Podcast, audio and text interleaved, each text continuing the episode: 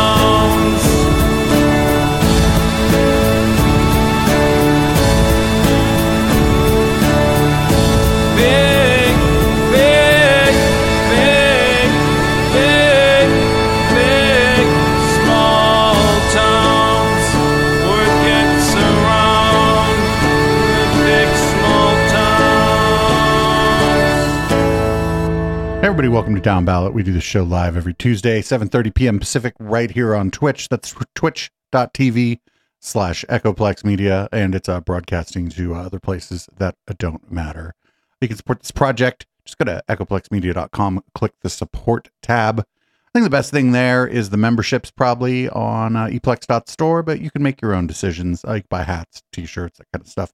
New Down Ballot logo shirt is there, and it looks fantastic.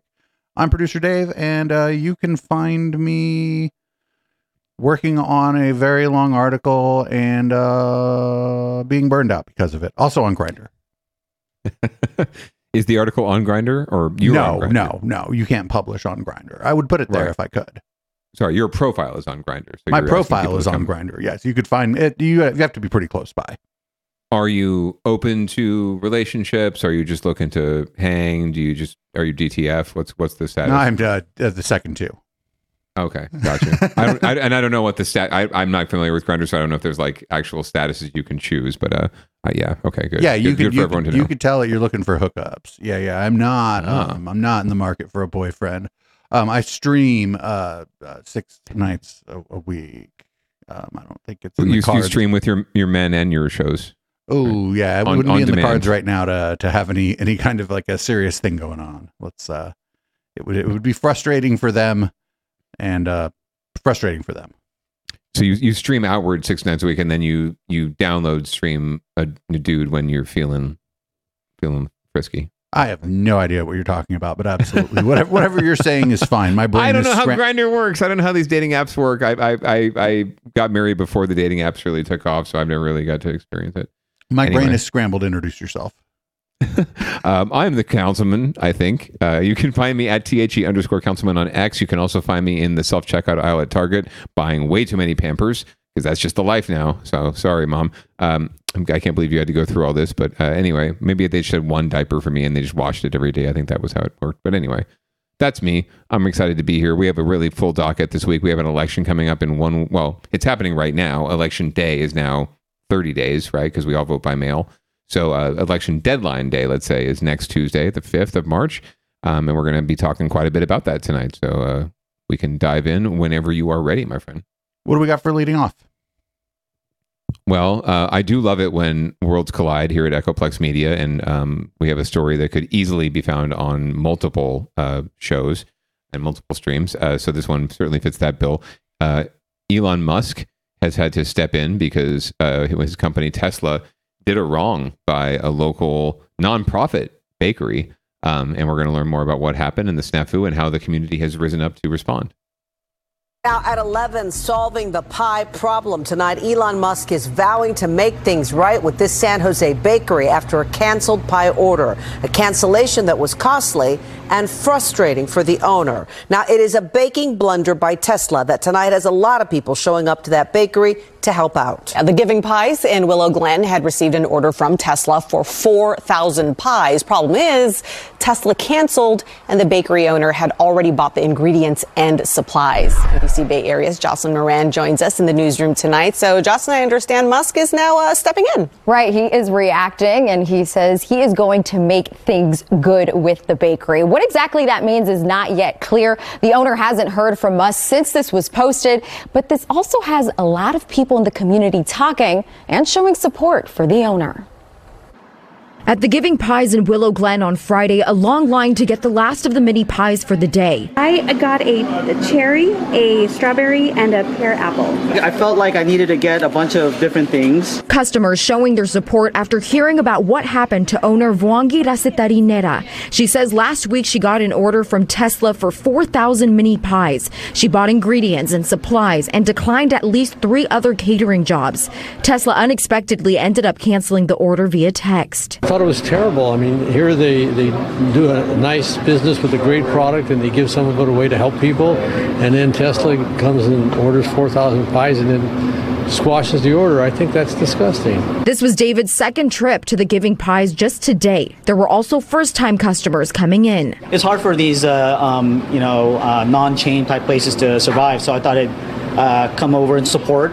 The pies look great. Feel super grateful and super supported. Vuangi tells us business tripled today, and she's receiving messages and orders from all over the world. People placing orders like, I live in Canada. I just want to support you. So they place an order and they're like, just give it to anybody. Then came Elon Musk's post on X today saying, quote, just hearing about this will make things good with the bakery. People should always be able to count on Tesla trying its best. I didn't expect that. but I'm really counting on, you know, his word, like that is going to make good for it. Well, before this post, she did hear from someone with Tesla explaining it was all a misunderstanding. They also asked if she could cater two events in March. She says she will consider it if she has the time and resources. Ooh. Ooh. She's like, I will think about it. I'll think about it. I'm getting calls now from Cisco and you know Meta and I, I, you got to Apple. You got to compete. Well, that's that, yeah. This is just This is just a lovely story I, that came across the local news the other night. I thought it was epically down ballot, and uh, So I think it has. I think it has a happy ending because the bakery owner is now highly skeptical of the possibility of doing uh, making some pies for them in. Uh, would you say March and April? yeah, they wanted to do a couple a couple events now. Oh, and this was a big misunderstanding, even though she had the text in black and white, like we will no longer be needing this order. I don't know what's unclear about that. That's that's not you know we can pretty much understand what they're saying there.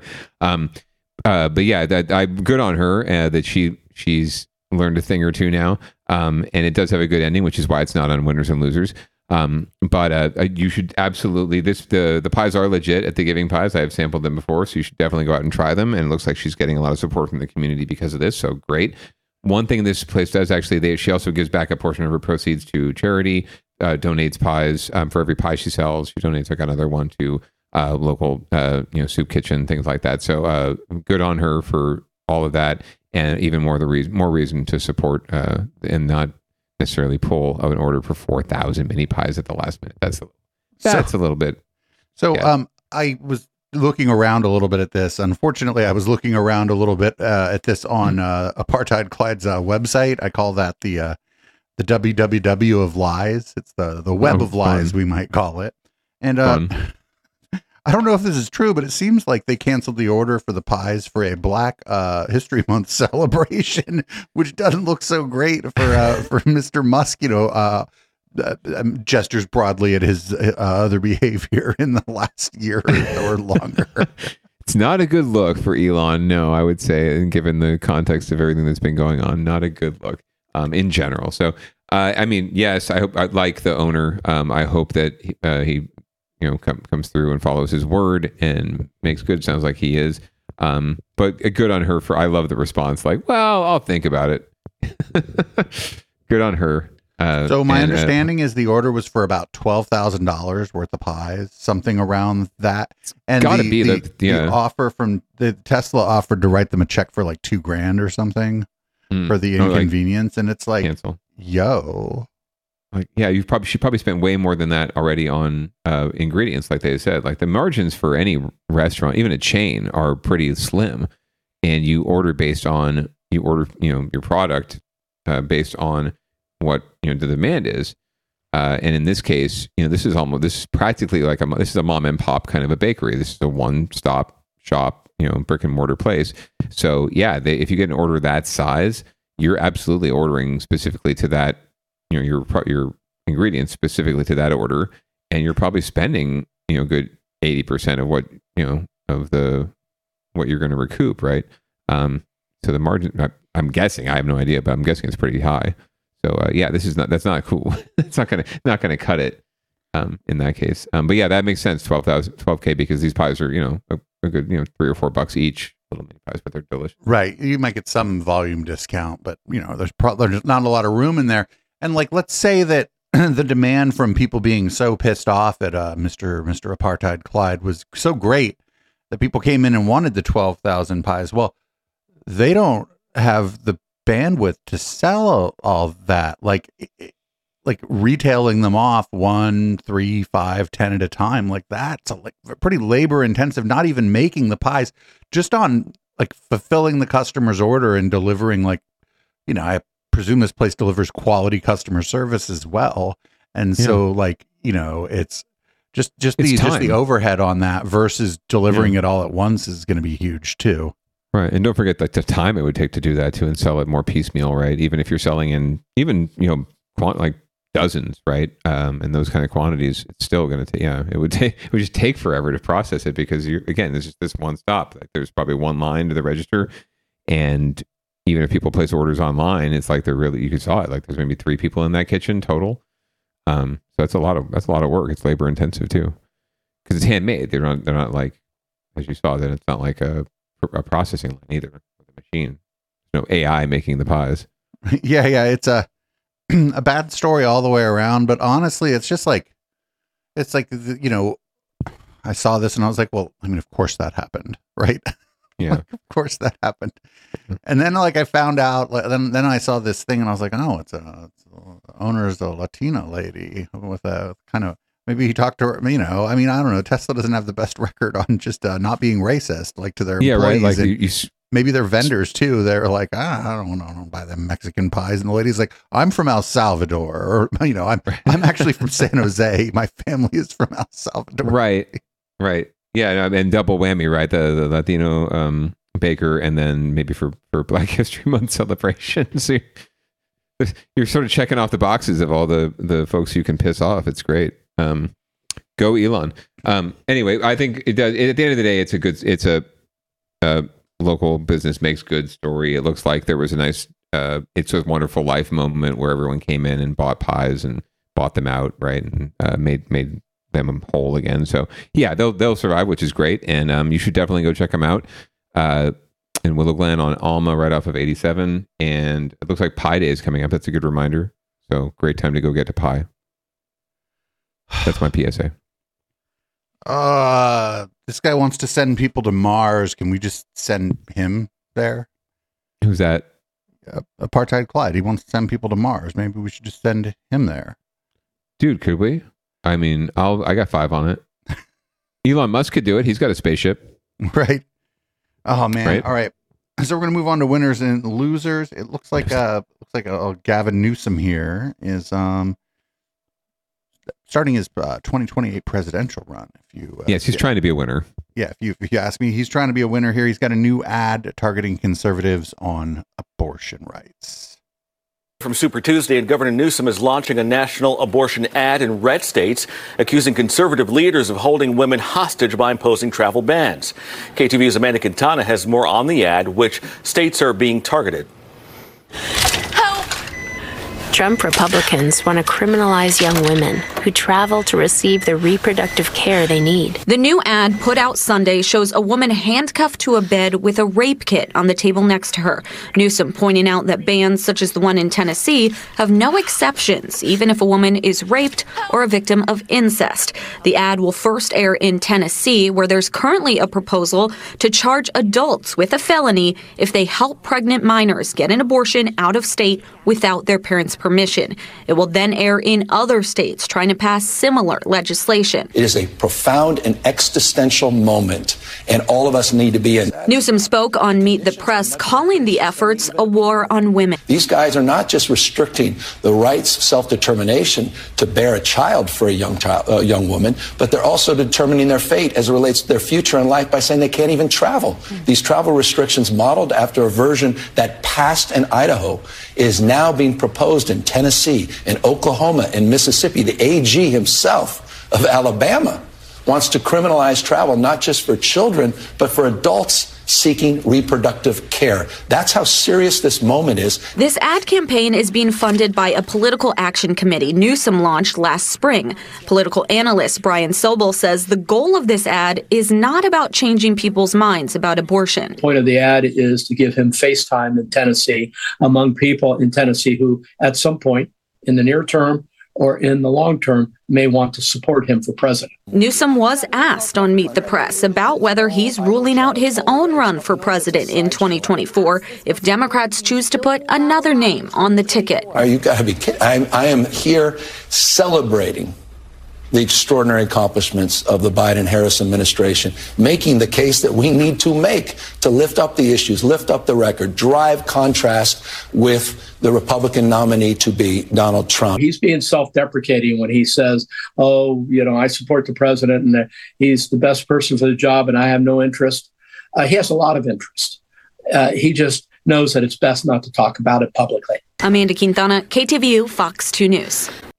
I don't think that uh, Gavin is looking at 2024. I think he knows what I know that if Joe Biden were to, for um, political reasons or, you know, hopefully this doesn't happen, like some kind of health reason has to drop out like tomorrow, that's actually a shit show for the Democratic Party. Just an absolute shit show. Now he Yeah. could come ride in on the horse and save the day. He's the one to do. He right. He's he's the one. He's the one. He's the only one. Um, he's the only. I think he's the only one. Um, um, you know the the vice president would be the heir apparent, but I think Kamala has done a pretty good job of keeping a fairly low profile and just getting her fucking work done as the vice president, and that doesn't translate to campaign, whereas Gavin Well- Newsom has been out in the public eye like a lot lately. Y- Yeah, and and again, at the end of the day, and the good wife, I think, would completely back me up or be the one saying this if she were on the show tonight. Um, it, there, America is still a very racist and sexist society, and unfortunately, Kamala Harris fits into both of those demographics um, very cleanly. So, uh, uh, the likelihood of her being elected, especially against Donald Trump, I think is actually pretty low. And it pains me to say that she would be a fantastic president. We should be able to elect a black or, or white or any kind of color woman, and we should be able to elect really whoever we want. But that's just not the way that the world works, unfortunately, right now with the electoral college being what it is. Um, so uh, I think that you're right. Uh, Gavin would be the most viable option uh, in that kind of a shit show. Um, and he's certainly set himself up already as that. So I think he's set there and he's doing everything, you know, like the political analyst said. I think he's doing what he needs to be doing if he's looking at 2028. Um, and it's never too early to, to put yourself out there um, nationally. Uh, it, you know, Barack Obama didn't become a thing in 28, 2008. He became a thing in 2020 or in 2004 when he spoke at the Democratic Convention and uh, really introduced himself to the world. So Gavin is now introducing himself to the nation and to a nation of Democrats, and who he hopes will elect him in four years, right? Um, but yeah, he, he's he should not be hinting at anything about this year. He should absolutely be voicing his full support for for Biden because that's what just what you got to do. Um, you, you toe the line um, and wait your turn. Uh, that's and that's politics.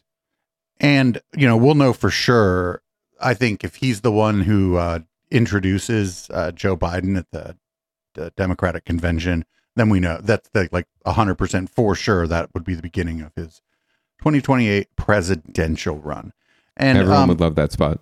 the Democrats have a pretty deep bench, but I think they have a pretty deep bench for like 2032.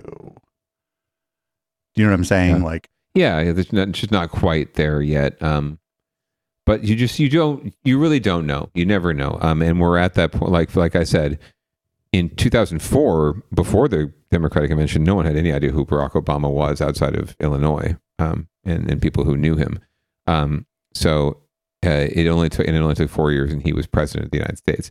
Um, so it can happen in a lightning flash too. So we Right. may there may be there may be people out there, um, potential candidates who we don't even we haven't even heard about a state senator, a uh, you know, a state representative, or um, you know, a some sort of statewide official from another from a maybe not so blue state, um, like the Secretary of State of Kentucky or something. Like I, that's totally random. I'm just throwing it out there. Um, but uh, someone like that who just fires everyone up and finds just catches that spark. That's all you need, really. That's I mean, that's what Trump has tapped into, right? Trump is a awful person. He's an idiot.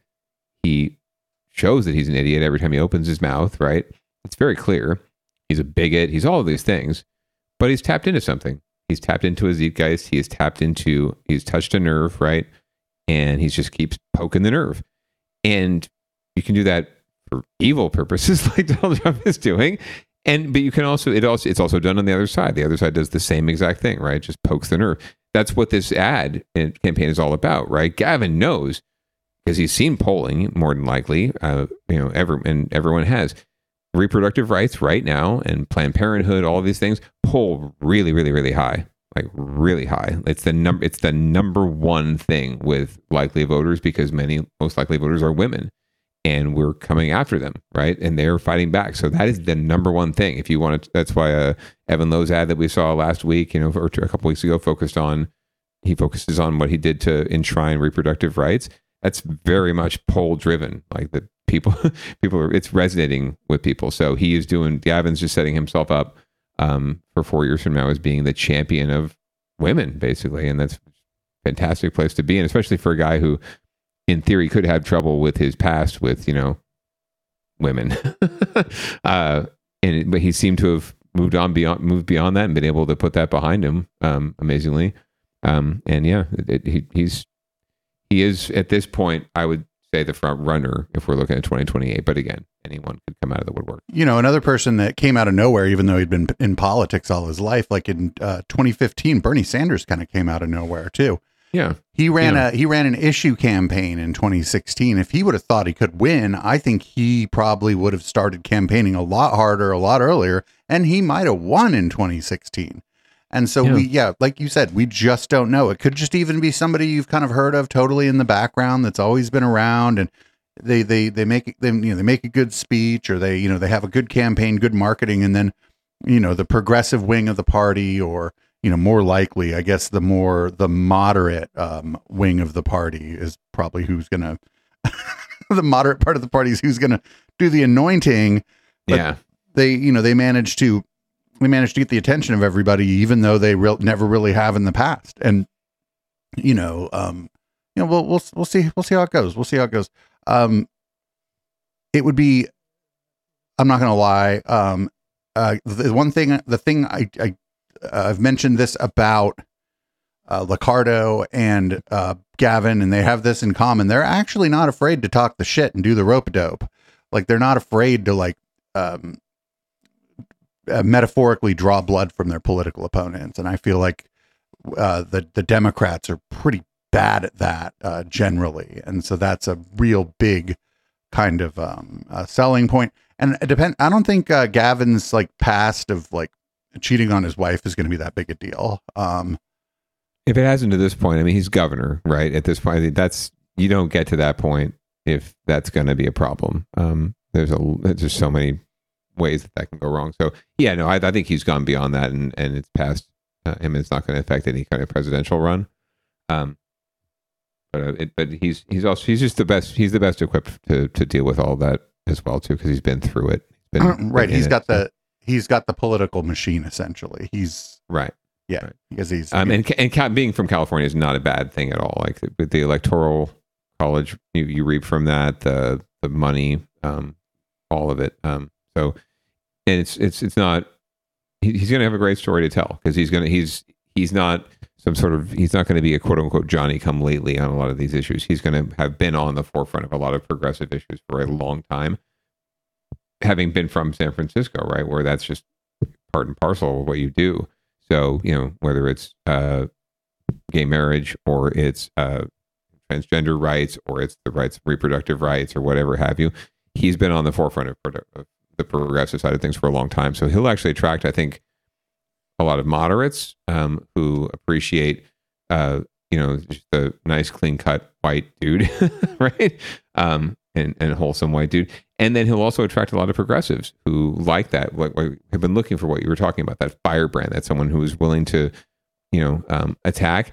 And the good thing with the thing with I think differentiates him from like a Liccardo is that I think Gavin can righteously do that. Like he's he has fought the uh, uh, the fight, and he has been there, and he has been there on those values. Liccardo, I think, sometimes takes up a, a cause where he ne- was not necessarily always on that cause, and maybe he was part of the problem that created it in the first place. And that, to me, while I appreciate that you're on the right side now, it's more like it doesn't. It smacks as disingenuous. Whereas Gavin, I think, has a little more heft when it comes to these issues. He's been there. Well, that's enough speculation about the 2028 election. Uh, apparently, they're trying to recall Gavin Newsom again. It went so well the first time. They didn't even win Nevada County for fuck's sake the last time. Remember, we were watching the results come in. I'm like, oh my god, he's gonna fucking he's gonna win Nevada County by 10 points. I'm like, this shit. Remember, I was like, this shit's over. Yeah, it's done. It's he, he done, won a yeah. red. He fucking won a red county. Like, yeah. Right. Well, let's find out. I, I, it sounds like some other people are still pissed about it, and they they think that it's worthwhile trying again, but um, they're going to find out the hard way. But anyway, we'll learn more about it. All right, it's happening again. Just a week from the primary election, uh, activists set their sights on Governor Gavin Newsom. A new recall effort comes just two years after Newsom successfully beat that previous attempt to get him out of office. ABC 7 News reporter Luz Pena spoke to the campaign director of the new recall and is here with what she found out. Luz. Yeah, around 9:30 a.m., the group behind Rescue California filed a notice of intent to recall the governor. This less than three years after the last recall. Governor Gavin Newsom is facing another recall attempt, less than three years after beating the last one. The group behind this one submitting almost 500 signatures to begin the process. We got them in three days.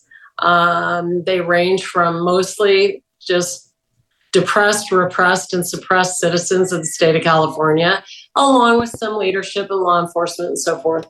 Um, and uh, we're filing and we're not messing around. The group Rescue California accused the governor of abandoning the state to advance his presidential ambitions, pointing to a list of issues across California. Highest homeless rates, highest taxes in the country. Um, all of those things are in there as reasons for the recall. And included in that is the public safety and education issues. But granting health benefits to undocumented immigrants and the state's record $73 billion deficit are the biggest motivators. Now have a $73 billion deficit. He's not qualified. Right now, he's not doing his job. He certainly shouldn't be applying for another one. On X, Governor Newsom responded to the recall attempt. Trump Republicans are launching another wasteful recall campaign to distract us. Oh, this is a mistake. You should pretend it's not happening after the last one went down like two to one. You should be like, what recall? I haven't heard anything. I'm over, I'm over here doing my thing. Existential fight for democracy and reproductive freedom. We will defeat them. Some of California's top Democrats, including Attorney General Rob Bonta and Senators Padilla and Butler, rushed to condemn the recall attempt. How serious is this recall? It's not very serious. Hmm. Gavin Newsom has beat back recalls before. He hasn't done anything necessarily scandalous since then. And we still have a pretty strong Democratic majority in the states. Menlo College political science professor Melissa Michelson does think that while the budget deficit may not get him recalled, it could impact Newsom's presidential ambitions. I think it's going to be challenging for the governor to move on to the national stage if he doesn't have a strong economic record in California to build on. And during the 2021 recall attempt, Governor Newsom raised more than $70 million from donors, and the recall movement raised 8 million. Professor Michelson said this latest recall could potentially lead to Governor Newsom getting more donors. Luz Peña, ABC 7 News. Oh. Yeah, I think the the strategy here, and I think he made a I think he made a mistake, and those Democrats made a mistake going on TV. Or if they would have gone on TV, they should have just said, um, "I don't care." but if they Yeah. they wouldn't put that on TV, right? Uh, it, it's not that exciting, right? That's not a sexy response. Um, what they're looking for is the triggered response. Um, but yeah, don't don't give in. Don't give them anything. That's I agree. Like just, just ignore it. Um, and just laugh about it. Like oh, oh there's another recall. What? Who? who real me? Oh shit. Okay. Well, good- good luck. I'm gonna be over here doing my thing.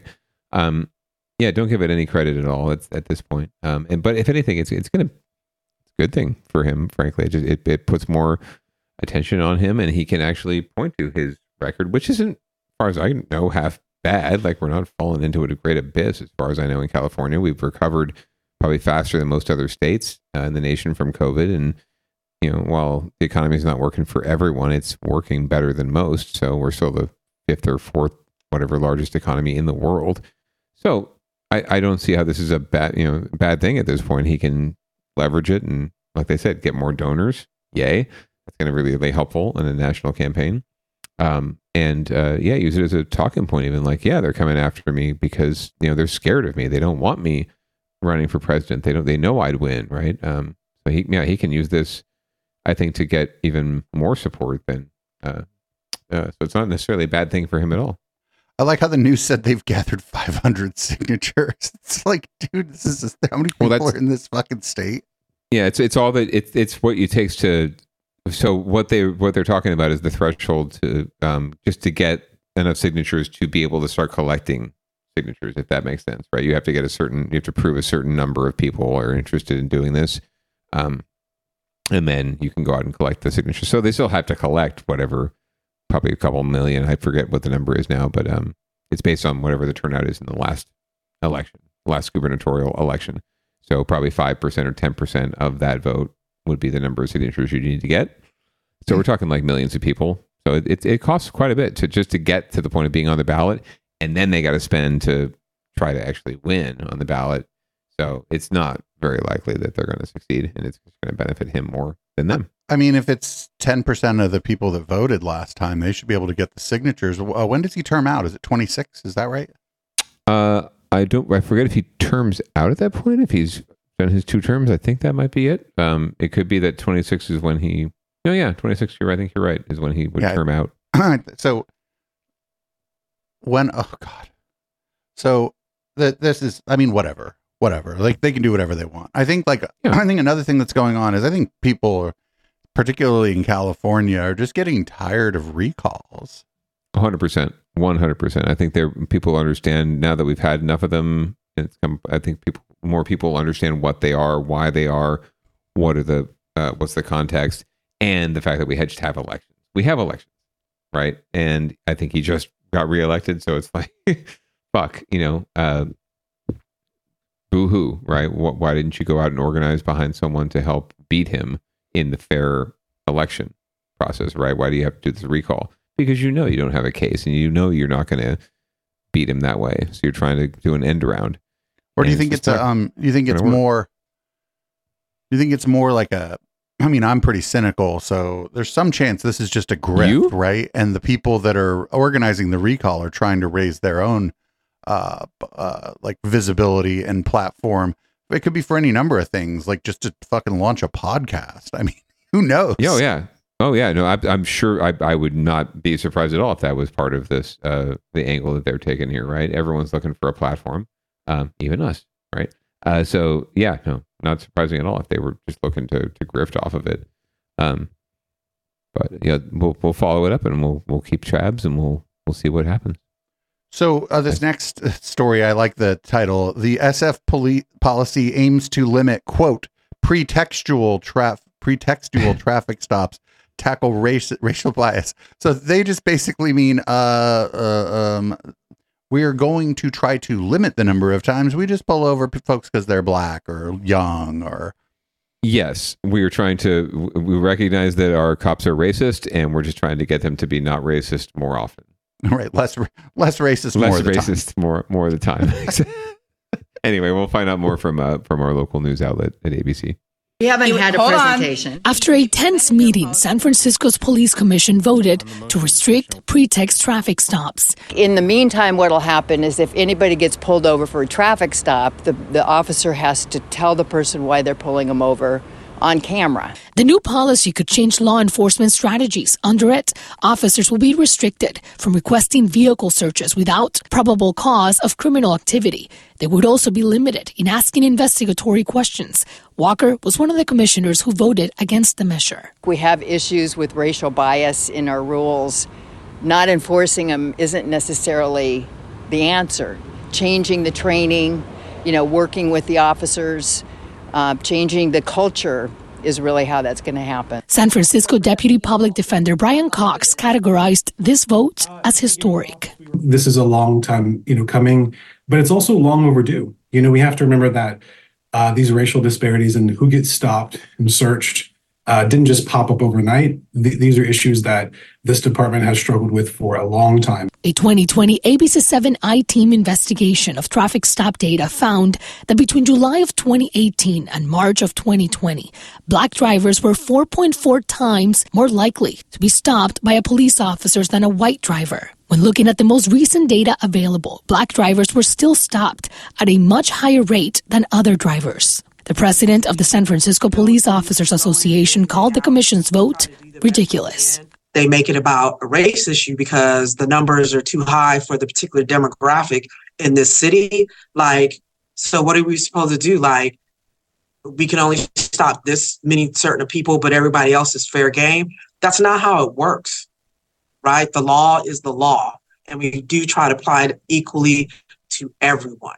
Lieutenant McCray said officers should have the authority to make decisions based on what they're seeing. I mean, we were the ones who took the oath to do this job.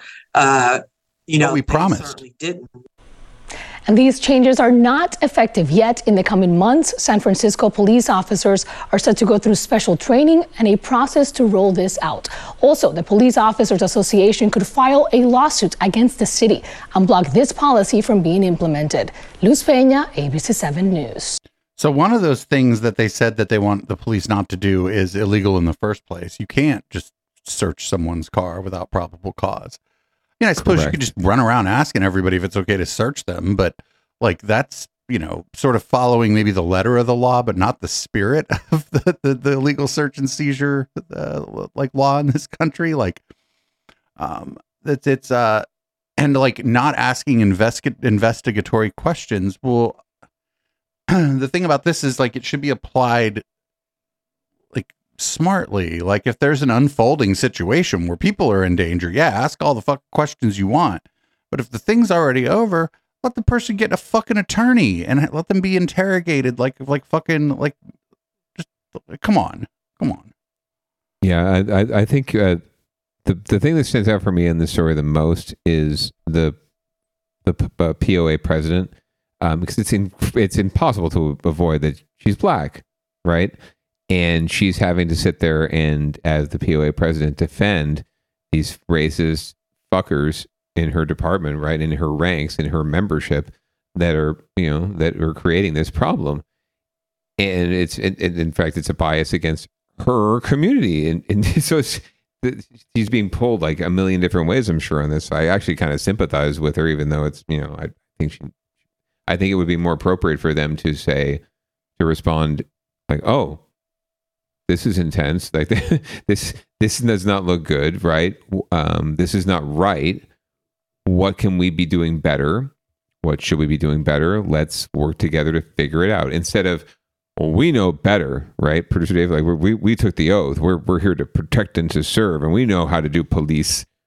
That's how we do police all day. So we know how to do police, and you can't tell us how to do police commission or data. You know, uh, and you can tell us you can't tell us that we're doing police wrong when it's it's abundantly clear. I mean, those numbers are not. That's not even close. Like the numbers are off the charts um, for for uh, uh, the, the the the stops of, of black individuals, right? Um, especially related to their you know uh, their percentage of the actual. Uh oh. Looks like we've uh looks like uh, we've lost our co-host here. Uh, thank you for pointing this out. We're going to work on it. Ooh, your your audio. Something happened. Something happened. Yeah, something happened. Can you can you talk a little bit more? Oh, Sorry about that. Yeah, yeah, something happened. It's- Yeah, I it's- can. I think I'm freezing up a little bit here. There we go. Cool. All right. Okay. Well, um, everybody listening to the podcast, this show is in fact recorded live. So if something if something goes a little bit wrong, you get to you get to hear it on Spotify. We're gonna Don't move on forget to to follow next, us on social media. We're gonna move on to our next story here. the new candidates for the Oakland Police Chief are going to be are going to be released Ooh, excellent! I'm Next looking week. forward to this. this week. It's one of the common issues heard throughout Oakland. If you ask those who live here or run a business, they've had enough. cars getting broken into, people getting robbed, stores getting broken into, and it's it's been this has been going on for the past two years. Ali Muhammad owns a market in Oakland. He says his store gets robbed almost daily. I think a week ago Your store doesn't get robbed almost daily. we had two break-ins within a period of time of uh, of three days. It's now been more than a year since Mayor Sheng Thao fired former police chief LeRonne Armstrong. On Thursday, Oakland residents will be able to meet the new candidates. They say whoever they are, they need to make changes fast. we need to have the chief, uh, the potential chief, uh, has a basic understanding uh, of the diverse cultures uh, and to build uh, the working relationship, you know, with all communities. Data from the ABC7 News I team shows robberies, burglaries, and vehicle thefts in Oakland are all on the rise in the last few years. Recently, places like In N Out and Denny's announced they will be closing because of the crime in their area.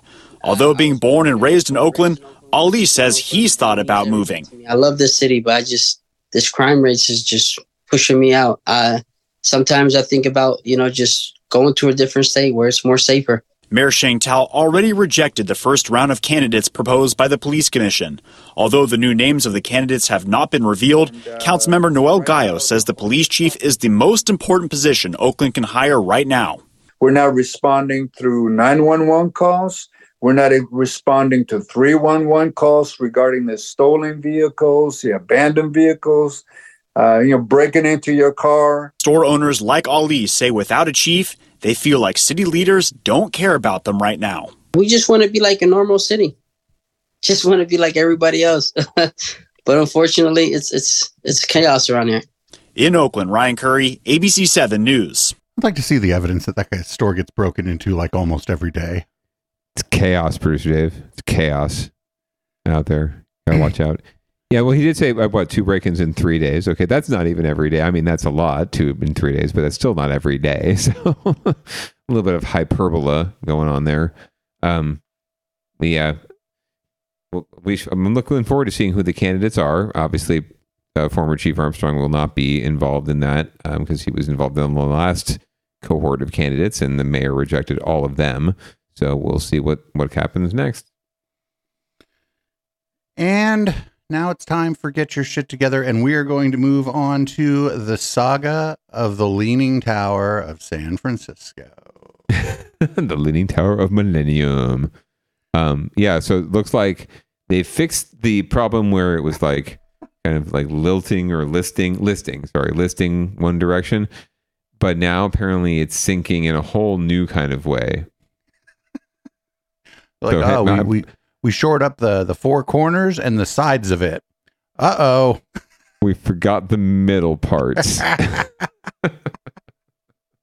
Well, more trouble for the troubled Millennium Tower. It's been six months since the luxury high rise was fully supported to stop it from sinking and leaning. Now, that project was hailed as an immediate success, but NBC investigative reporter Jackson Van Derbeken has learned that the high rise is no longer sinking any further to the side, but now it appears to be sinking in the middle.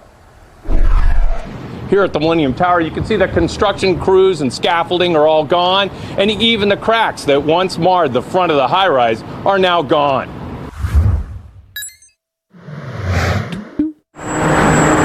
No signs of the three year effort to stabilize the Millennium Tower by supporting two sides with 18 piles sunk to bedrock. Fix engineers had predicted once that was done, the tower's weight would shift onto the other sides and eventually right the tower by as much as four inches. But they now acknowledge that projection was overly optimistic, saying the soil under the building is not acting as predicted. Instead of sinking at the opposite edges and offsetting more of the tilt, the tower now appears to be sinking in the center. buildings, there is a tendency, even though the foundation mat may be quite thick, uh, there is a tendency for the center to settle more than the edges. Harry Poulos is an internationally recognized expert on tall building foundations. He says the data suggests that even as the sides are not sinking as much as hoped, the tower is still settling at an overall rate of about a tenth of an inch a year. A tenth of an inch is not that much, but it's not heading in the right direction. And that would be a little bit of a concern for the longer term. The overall situation is very complex. Geotechnical engineer Robert Pyke says center sinking, known as dishing, can trigger cracking under the foundation. That should have been obvious that there was the possibility of further increasing cracking and water intrusion into the foundation. Pyke says this buried wall under the opposite side of the foundation may be another hitch. Engineers figured the wall would sink when more weight was shifted onto it and help right the building a bit. But so far, Pyke says, monitoring data shows the wall is holding fast. The designer of the Fix project, Ron Hamburger, told us in a statement the remaining wondering when he was going to come to settle, as we always anticipated, resulting in tilt recovery, albeit at a slightly lower rate than modeling predicted. He added, We believe the lower rate of settlement was because stress relief on the soils under the building has been more effective than originally forecast. As it stands, the tower is now tilting about an inch less than before, now leaning just under 29 inches at the northwest corner. Jackson Van Derbeken, NBC, Bay Area News. Okay, I still think I still think tear it down, tear it down, tear it down. Yeah, still get, getting to that point. I mean, it's like, well, we fixed the tilt, but now it's sinking in the middle. So now, Right now, the Uh, whole what do you- thing now now the whole thing is sinking. yeah, what do you do now? Like, what do you do when it's sinking in the middle? You can't exactly like you're going to go straight down. And oh, surprise! The piles, the the the ground is not all that solid. Yeah, hello. Like most of the ground near there is mostly is landfill that was brought in, you know, to to build out the city in the first place, and or it's you know bayside kind of lands or uh, uh, uh, uh, you know the geology is just not really going to support a lot more over there. They already have you already have so much going on, so it's not surprising that this this is happening. It's just really hilarious that they haven't just done the thing that everyone thinks they need to do. I think, which is tear the fucking thing down. At least we think they do. Yeah, I'm not sure everybody thinks that. yeah, it's true. Maybe it's just us. Maybe it's just us. Maybe we're just crazy. Well, we're everyone. so we're going to move I'm- on to the I'm down ballot watch. So we're going to move on to the down ballot watch segment here, where we talk about local uh, political races as the election nears. Uh, we have a congressional. We have a congressional primary, and um, it looks like uh, high school students host a forum for the South Bay congressional candidates. Let's uh, Yeah. let's- and is this um, is this uh state congressional race or uh Oh no, this is the this is the Anna Eshoo seat actually. So this is all the candidates that decided they would show up for the the forum with the the young folks. Not everyone did, so we'll find out who did. And turning to the election, the March 5th primary election is just around the corner, but across the country, there seems to be a bit of a tone of disillusionment among many young voters. An Axio poll reveals that 58% of people between the ages of 18 to 34 are still unsure if they'll even vote come November. But a group of Palo Alto high school students who aren't even old enough to vote yet themselves are on a mission to change that. Jose Martinez shows us how. It's never too early to start thinking about politics, and that's exactly the message here in Palo Alto, where a group of high school students decided to host a congressional primary debate. It's a historic moment for Los Altos high school student Malik Dakal. Neutra House in Los Altos is exactly that. It's the first ever uh, candidates forum for a primary election hosted by Well, that's because your parents own the candidates.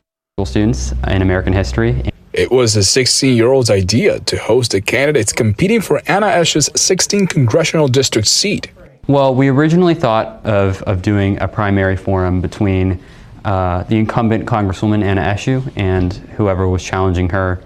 Uh, but when she dropped out, we saw an opening, we saw an opportunity where uh, a new political landscape was being built in this area, and uh, so we decided to jump in And he did it with his uh, fellow Los Altos Institution Association member Travis Hodges, who moderated today's forum. Voters had the right to know about who they were voting for and who their options were. So we decided, even though we were in high school, that we would step in and we would fill that gap and make sure that not only voters felt like they could get involved, but also high school students and other non voters could still get involved and watch. Especially because Travis tells me this is going to help him achieve his dream one day. My dream is to run for Congress one day, so hopefully, maybe I'll be in one of these forums in the near future. 45 seconds to answer the following question. A good opportunity to practice, says Travis, who was able to ask questions about issues related to housing and education. For Malik, who wants to become a lawyer, it's all about I'm, I'm more of a plan, a, a fan of, of policy and uh, academia and, and researching to make sure that the policies we implement are, are able to impact our communities effectively. But And they both agree on one thing this is not going to be their last event because for them, it's all about increasing youth civic engagement. All right. One of the many questions posed by those students tonight was especially relevant to the Silicon Valley district that those candidates are competing to represent. The question was how should we regulate tech and safeguard personal information without stifling technological innovation? And so we need much stronger safeguards around um, making sure that we stay at the center of the AI revolution that's. We need a global tech treaty. Right now, we follow the European GDPR. California has COPPA, but that's not enough. We need something that is global because what ends up happening is when we do some things that are more localized, tech companies don't comply and they say we pull out of this region. And we need to uh, we need to make sure the disclosure is a lot better so that people actually know what they're signing up for. That's part of the problem. It's critical that our regulations not stifle innovation. People are in favor of the GDPR, but you know that's something large companies can handle. It's a web of regulation that people say has actually stifled innovation. The state of Utah is actually taking the lead here with SB2. Um, it is time to bring SB2 to a national level and ensuring that parents can have some control over what access their children have to online material. We have to keep in mind what that data is being used for. And one of the issues that I'm very concerned about is algorithms, right? Uh, the algorithms have polarized uh, your news feeds. Uh, I saw it uh, conspicuously uh, missing from that was uh, Mr. Liccardo and Mr. Low. and Mr. Simitian, like the three, basically the three front runners, uh, were not uh, decided not to show up for that that particular a bit. Um, so I'm not sure what the uh, their decision making process is there, but left the you know they left the opening for everyone else. Um, I don't. I mean, there weren't that many people there in terms of voters, right? It's not like you're gonna win a shit ton of votes there, but it was on TV and they did talk about it on the new local news. So you know, it could have been beneficial to be there. But I think a lot of these the the candidates, the front running candidates, they see this as sort of a macro kind of election where it's just going to be about TV ads and um, uh, you know mailers and just doing all the big things, um, and not necessarily showing up for every forum because it might they might feel it's a waste of time. Um, So- in some cases, it is.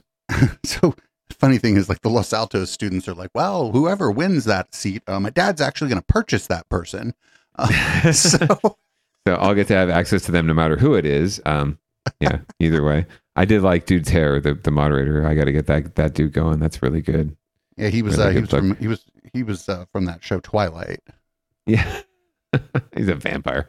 Um, anyway, well, um, the not to be outdone, uh, candidate. I don't know if you were able to, to watch much of this uh, last week during public comment, but the candidates in district uh, in the district that Evan Low currently represents, who uh, are now vying to replace him since he can't run for both the things at once. Uh, they had their own little forum, uh, and I I had a clip here. I don't know if it was it's if it's timestamped, but um, It we is. can take a okay, great. We can take a look at sort of their response to one question about the local economy, which might be pretty insightful as to their responses. But there's about I think there's six candidates. Um, I think five are at this forum at least, and uh, three are Democrats, one's a Republican, and one is a Libertarian. And I'm going to let you all figure out who who they are and what they are. Thank you. Um, Omar, this next question starts with you and it's for 60 seconds. California has experienced a migration of businesses out of the state. What will you do to reverse that trend? I think one thing that we take for granted a little bit here in, in California and in Silicon Valley is our status as a tech com, uh, capital of the world. I think we just think, oh, well, we're Silicon Valley. Everyone's going to come here. It's such a thriving place. Uh, but what we're seeing is that companies are leaving because of the policies that we have, uh, because we haven't been over time innovating in the policies that we're introducing. But on top of that, uh, the workforce that we have isn't happy here. More and more young people, people like me who you know were born here and went off to college, don't want to come back. Uh, or people that are getting jobs prefer to be in New York City or other places across the country. And the reason why is because the quality of life here at home isn't as high as it used to be. And people are assuming that if they come here, they can never buy a home, that the infrastructure and the transportation options that are available just don't meet what they want out of their life. And so I think what we need to do is not just work with our companies uh, to have a thriving economy, but also to improve the quality of life here at home such that the workforce wants to come back here and wants to stay here. And so that people who are born and raised here are also able to stay here. Thank you. Patrick? Such an important question, Tracy. Um, I mean, the disparity of jobs moving out of the state of California is the reason why our state budget is uh, has a, a major deficit right now. Uh, it is the reason why we ha- have had a 100 billion dollar surplus just two years ago, and now we have, uh, depending on who you talk to, the governor or the Department of Finance, a 30 to 67 billion dollar deficit. Um, we definitely need to be doing more. And in the state legislature to address this. We're a co-equal branch of government. We need to be standing up for um, creating um, way more efficiencies to keep jobs here. Every month, I'm getting a new jobs report of more jobs being laid off, spe- specifically in the tech sector. We need to be doing more on housing affordability, uh, like we talked about, workforce issues, and with you know with the new normal people are working from home they're they're able to do that tech companies are g- getting wise to do that our educational institutions you can be zooming from home we've got to do more in that space as well Thank you. Bob? Well, it's uh, very entertaining to hear the people who are promising to do more taxing and spending tell how they're I know who that is. It's a libertarian. Ding. all of economic.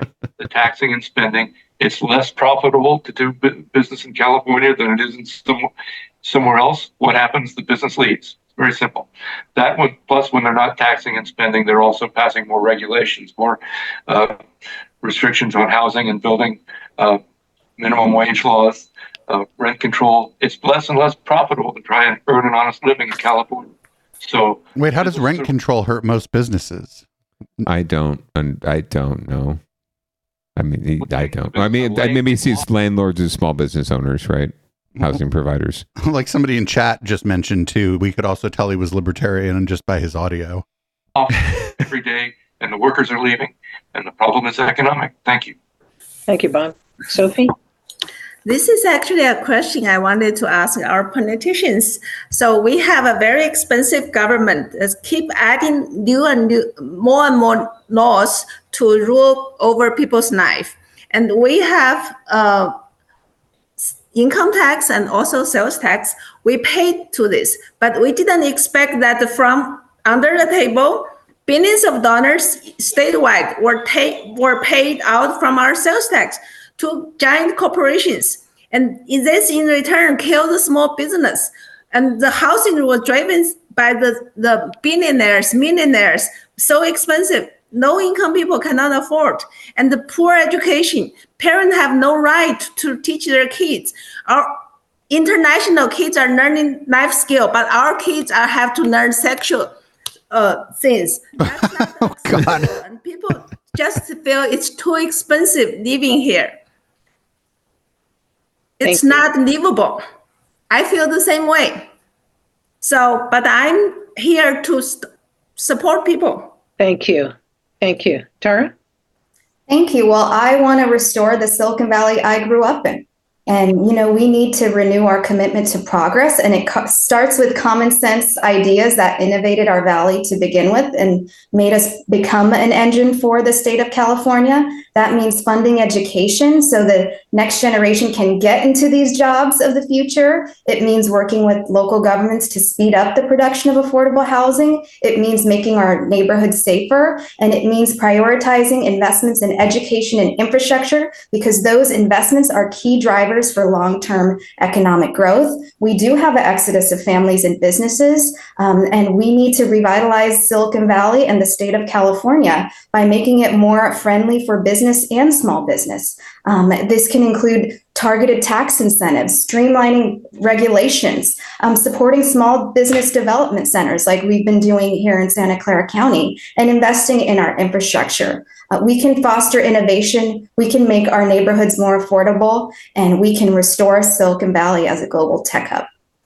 So the ga- the gal on the top right, Sophie, belongs on the uh, public comment that happens after this to go and like yell at the school board about people being kids being taught sexual things. Oh yeah, very much so. She's absolutely that that person. Um, and yet polling pretty high because um, I don't know if you were able to guess, she was the Republican.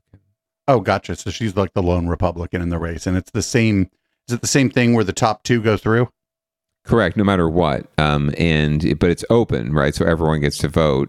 Uh, all the parties get to vote on this race, but the um, while you don't have like a D next to your name on the ballot, you can actually you can uh, show a preference, right? Your party preference, which most people do, right? So she's the only one that's going to have party preference Republican, and and well, I think there's another one, but she's a she's the woman. She's the only one doing it much of anything to run. Um, and in a space where 26% or 25% of the ba- of the electorate is Republican, that's enough to get you through to a runoff. Um, so we'll see what happens, especially when there's some, this many Democrats vying for this for the other, you know, 75% or whatever of the vote, including Right. the independents. Um, so it's it's entirely possible that she gets through.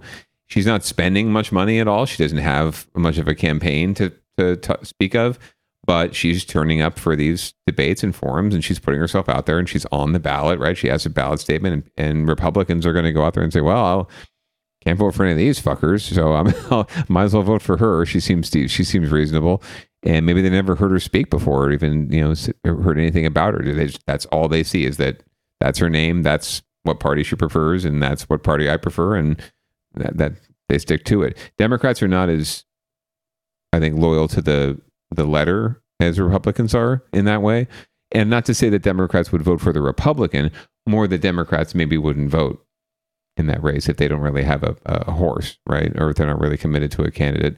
Um, they just may not vote because they're not as as loyal in that regard. Where it's like you just got to vote for somebody because we got to get this seat, right? We have to hold this seat. Um, So Democrats have gotten lazy. Republicans in California have closed the ranks and recognized that they don't have a whole lot of friends.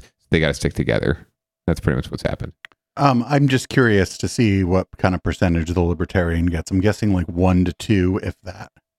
If if it's you know it could the libertarian vote could determine frankly who goes through to this runoff. Um, because right now, uh, you know the three Democrats are depending on which poll you look at, you know, polling you know first, and then the other two are duking it out with uh, Sophie with the the Republican woman for for third place or for second place. Um, so whoever you know, the Libertarians more likely going to draw votes from Sophie. So the more votes he gets, the less votes she gets, and that means more likely that that Democrat, whoever it is that's vying for second place, gets through. Um, so the the less votes that he gets, the more that Sophie gets, and the more likely that Sophie gets through. So at, at, that'll be the really interesting thing to find out on election night what happens. Um, but I think it's anyone's game on the Democratic side. I think one of them's getting through. I just don't have any idea which one of it's going to be yet. We'll find out. Well, we'll keep an eye on that or not.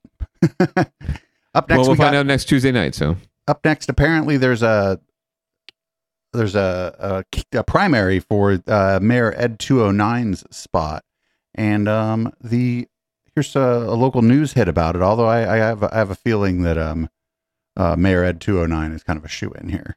it's. This will decide it because it's it's they're the only two candidates, so there won't be a runoff. Whoever wins wins. Super Tuesday, less than two weeks away now. Since it's a primary, most races will decide which two candidates will move on to the general election in November. But there will actually be a winner declared on March 5th in the San Jose mayor's race. NBC Bay Area's Ian Cull has the story. There are just two candidates running for San Jose mayor incumbent Matt Mahan and challenger Tyrone Wade.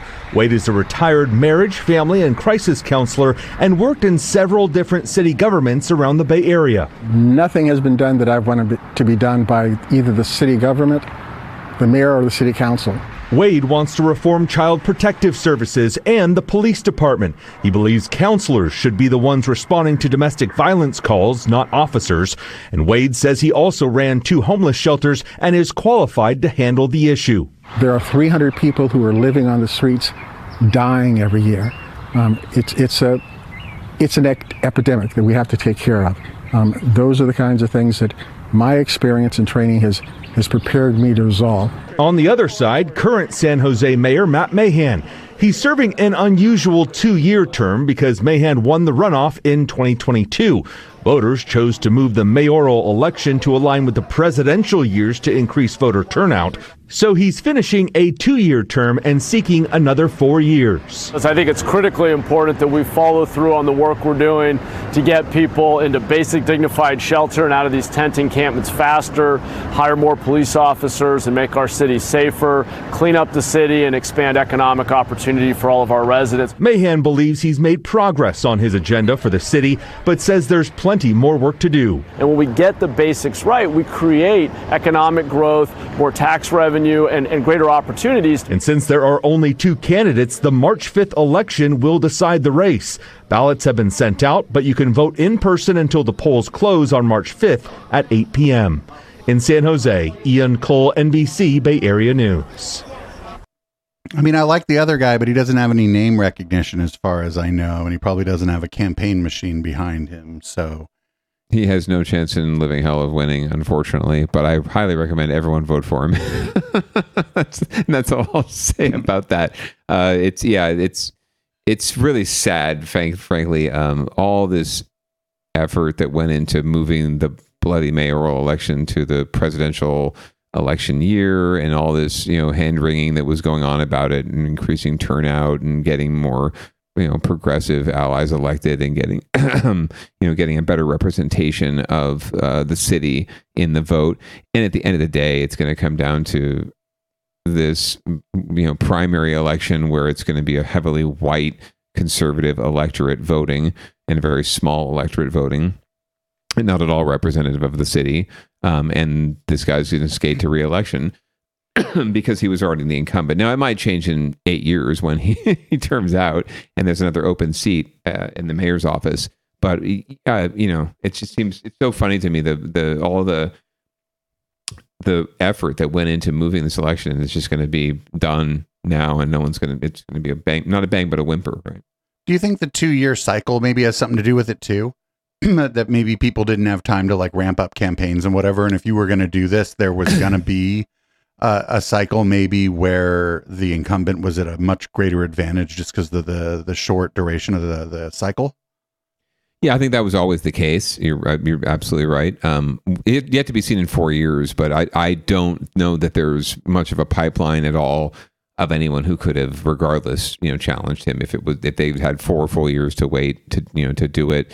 Um, I think the person who was best probably set up to run against him was the person who ran against him two years ago um, and was unsuccessful. And I don't know that, and I think she knows that she would not have been successful again because she didn't try to run against him again.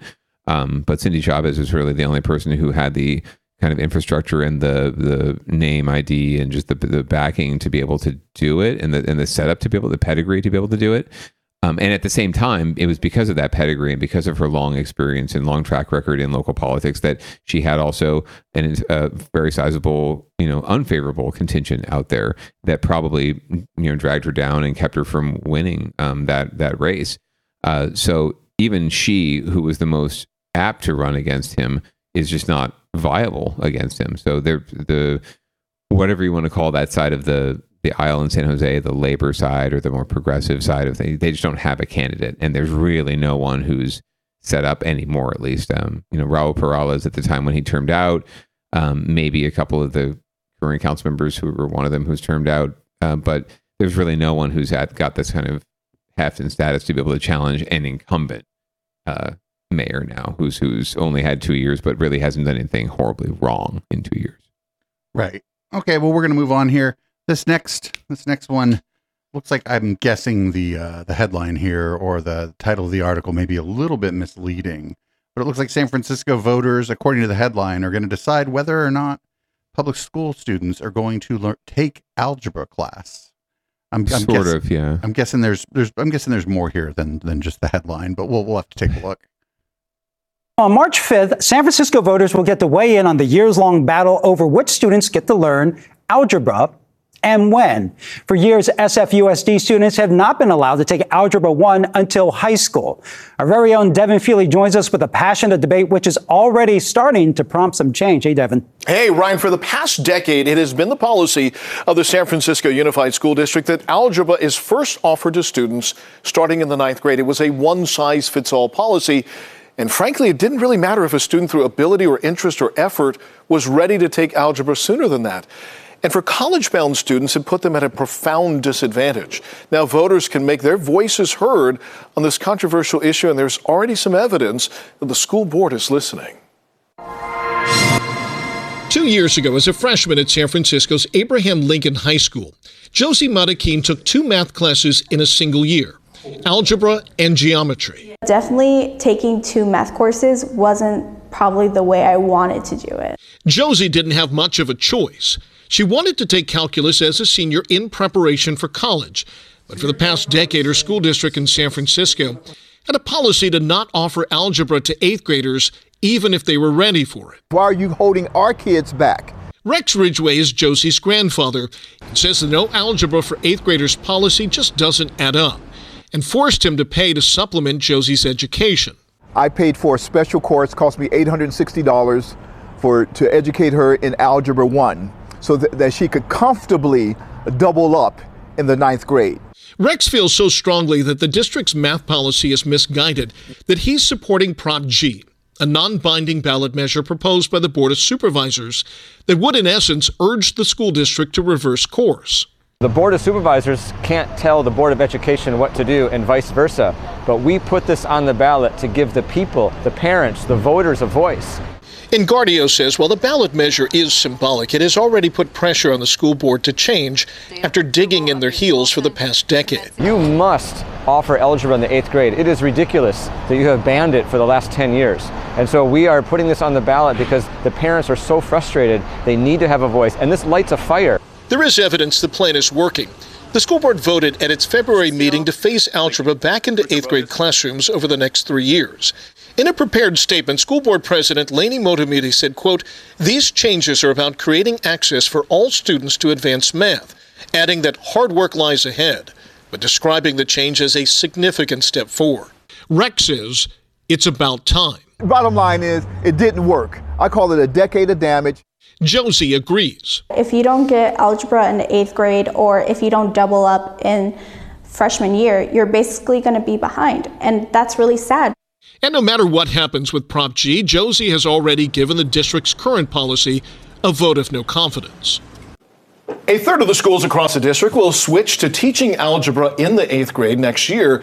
They're going to phase it in for the rest of the schools two years after that. And as you can imagine, it's not just one change, it also changes the curriculum in the lower grades as well so that students are ready for algebra by the end of middle school. Just just bringing up algebra, it just brings back a lot of bad memories Right. back in junior high and back in high school. Uh, but if it's not binding, why was it so important to get this on the ballot, even if the school board already made the change? Well, there was a, there was a lot. It, the school board hadn't made the change prior to this being on the ballot, so that's for that's number one. There was a lot of parents who've wanted this for a decade, and the school system didn't budge until now. So the argument was perhaps this was something that was kind of a motivating factor. Getting it on the ballot maybe motivated the district to finally uh, modify their their policy. So message made and message heard. Yeah, All right. absolutely. Thanks, Deb. So, just real quick, it's been a long time since I was in uh, junior high and high school. Algebra per se was not offered uh, even on the uh, honors track in uh, junior high. they called it pre-algebra, and it was an, Yeah, it was an, yeah. it was an, it was an algebra class. Um, and then you would then take geometry your freshman year, and then you would take something called Algebra Two and trigger not trigger not not trigonometry. That's a racist uh, podcast out of the UK. Trigonometry, uh, sophomore, and then pre-calc uh, junior, and then calculus uh, senior year. I Sounds think about right. I don't. I, I fucking every school district's different. I don't know what the honors track uh, math is called in eighth grade there, but the headline's totally misleading. It's like we're going to decide whether or not to teach algebra. Incorrect. That's you should be. Whoever wrote that should be fired. Because Yeah, it like should say then- algebra in eighth grade. Correct, and the and the ballot measure itself is not you know it's non-binding. It's not deciding anything at all. That like they said, the school district decides on their own curriculum, and yeah, sure, the pressure's there, and but it's probably been there. Frankly, this is just another. Uh, it's obviously just you know placating parents, and this one supervisor looking to make a name for himself. Um, and by doing that, and by siding with parents, and it's not the worst thing in the world to side with parents. They are heavy voters, and they are they are active voters, and they're going to be around for a while. Um, but yeah, it's just sort of uh, you know succumbing to you know the, the the call the calls from the community, right, and and and and putting pressure on uh, other other entities that you really have no control over. But you know, if it works, it works, and and pressure is pressure. So, but yeah, it, you're right. The headline writers need to figure their shit out, get their shit together. right. And like the other thing is, you know, it's being phased in, which is fine. But I just wonder, like, you know, having problems hiring teachers because of the cost of living. Now you, I don't know. I just feel like now there's staffing concerns, maybe at the junior junior highs or middle schools or whatever, with a with a uh, new, another class. Even if you know the regular math teacher would have no problem uh, teaching it. Now it's like a different curriculum that has to be put together, and there's all kind of logistical stuff here that needs to be uh, handled. But uh, as you often say, we we have confidence in our educators, and I think they'll be able to uh, make this transition uh, pretty easily. Or they could have just skirted around this by doing an algebra class in eighth eighth grade for the honors kids, call it pre-algebra, and then give everybody geometry in ninth grade. Yeah. Like I don't know. I, yeah, I think the educators themselves. I'm not worried about them them uh, doing the, the job and doing the work that they've been they've been trusted we've been trusted them to do and that they've sworn to do. Um, it's more like the quantity of teachers, right? If if you need if they're going to need to staff up to do this, there's a dearth already of uh, math, bilingual, um, special needs teachers. These are three areas where there's just not a lot of people going into the profession, right? In these uh, uh, in these subject areas. So it's going to be difficult for them to find enough teachers to cover it if they need to if they need to restaff or staff up. Hopefully they don't. But I Well, you, like you figure if some number of the students are just going to be taking this algebra class, it would take away uh, class load from other classes, and maybe existing staff would be perfectly able to, to to pick this up. But again, now there's a new curriculum that they have. To, you know, now you're just putting. If If you do that now, you're just putting like a like uh, more work. Even if it's the same number of classes now, there's more work. Yeah. New, yeah, new I- they'll do it. Don't get me wrong; they will do it. But it's like you just put the more and more pressure you put on that system, the more burnout you cause, and you're just not going to attract as many new prof- teachers to the profession. The more stress you put on it. anyway, here, here we are, and another thing. Ah, well, uh, one want to leave you with us. No, not too many sour tastes in your mouth. So a nice little warm, warm taste. Uh, but something is being done because it's been very difficult for pet owners to find a place to live that's not going to cost them an arm and a leg and or their pet. Uh, so, uh, former supervisor turned legislator Matt Haney has an idea for how to hopefully help with that. We're going to find out about it here.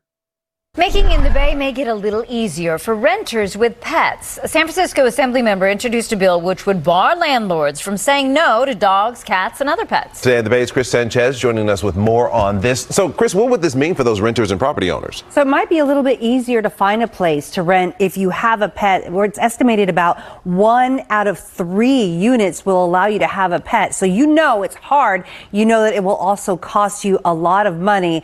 Uh, you'll have to pony up what is usually a pretty big pet deposit. Now, California Assemblyman who represents San Francisco, Matt Haney, he wants to change that. He introduced a bill that would force landlords to consider pets on a case by case basis rather than just having a blanket no pets policy. Landlords could still prohibit pets for what he calls reasonable reasons. And he says he's looking ahead to days where there is enough housing, but which people can't rent because of their pets. He doesn't want units sitting vacant because of that. Our partners at Telemundo talked with Assemblyman Haney about the really high pet deposits that also can be a barrier to tenants who can make rent, but who can't afford to put down thousands of dollars on the side.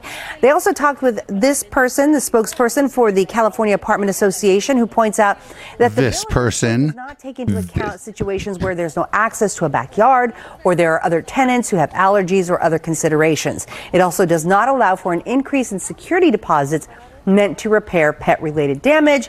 We know that even the best of pets sometimes can be a little rough on our homes. So the bill is still very early in the process. It has to go to committee and be discussed there, and then it gets you know kind of manipulated and and you know changed and Torn then it moves apart. forward. We expect the first conversation about this in Sacramento will be in March. Huh, but it's interesting. It, it sees both sides of it, Yeah. at least. You Yeah. know, pet owners, we're pet owners, but then you also have concern for your house. Right, and we know how we train our pets. Yes. You know not everybody Yeah. trains their pets the same way. That's Right? true. That's Yeah. true. All right. So what do you got to introduce your fucking landlord to your cat? Like what the fuck? Right. Podcat, this is landlord. Landlord, this is podcat. Cats hate to meet you. landlords. Cats hate They do. They pee all over them. Um, well, uh, g- good on some member Haney for making it hopefully easier for renters with pets. Um, and laugh at the car- laugh at the apartment association for everything they do. I do ha- like how they just to- called her this person. Yeah, I appreciate that a lot because that's sort of how I think of them as those people. I'm just so sick and tired of the apartment association. So what and- what what is interesting here say. is like in practice, if they're des- describing it um, properly, that the landlord of the potential landlord or whatever just has to make up a reason not to allow the pet, though. Yeah, it, it. I mean, there's there's to and when this thing eventually gets passed, if it does, right, it's going to have gone through a ringer of you know those landlords and the apartment association and their housing providers, right, of you know, manipulating it, as Chris Sanchez says, uh, basically gutting it and rewriting it and just making it more amenable to themselves. Um, so there'll be a lot of loopholes, I'm sure, within this bill. Um, so, uh, but since it had to do with pets and there weren't a whole lot of other happy-go-lucky stories out there, that's another thing for this week. You're like, this is this is the closest we're gonna get. Uh, we did not have vehicle uh, versus a building uh, this week. No, I didn't see uh, much of anything out there, so we'll just have to keep uh, e- even structure-wise, no buildings or you know lampposts or trees or anything. So um, we'll keep an eye out. Well, you want to close the show out? Sure, of course. Well, um, like I said, uh, we love our listener and we love our viewers. So if you have anything to share, please do it in the Discord or in the chat here on Twitch. Um, we love having you here every Tuesday live at 7:30 Pacific, except when we're not here live at 7:30 Pacific every Tuesday. I really invite you to stay tuned for down uh, for uh, sorry public comment. I really invite you. I especially invite you to stay tuned for public comment. Uh, right after this and please get yourself vaxxed wear a mask in public when you're out there, and pants are optional. I don't know if you really have to do that. This is Audible Smoke. This has been Down Ballot, and we'll see you next week. It's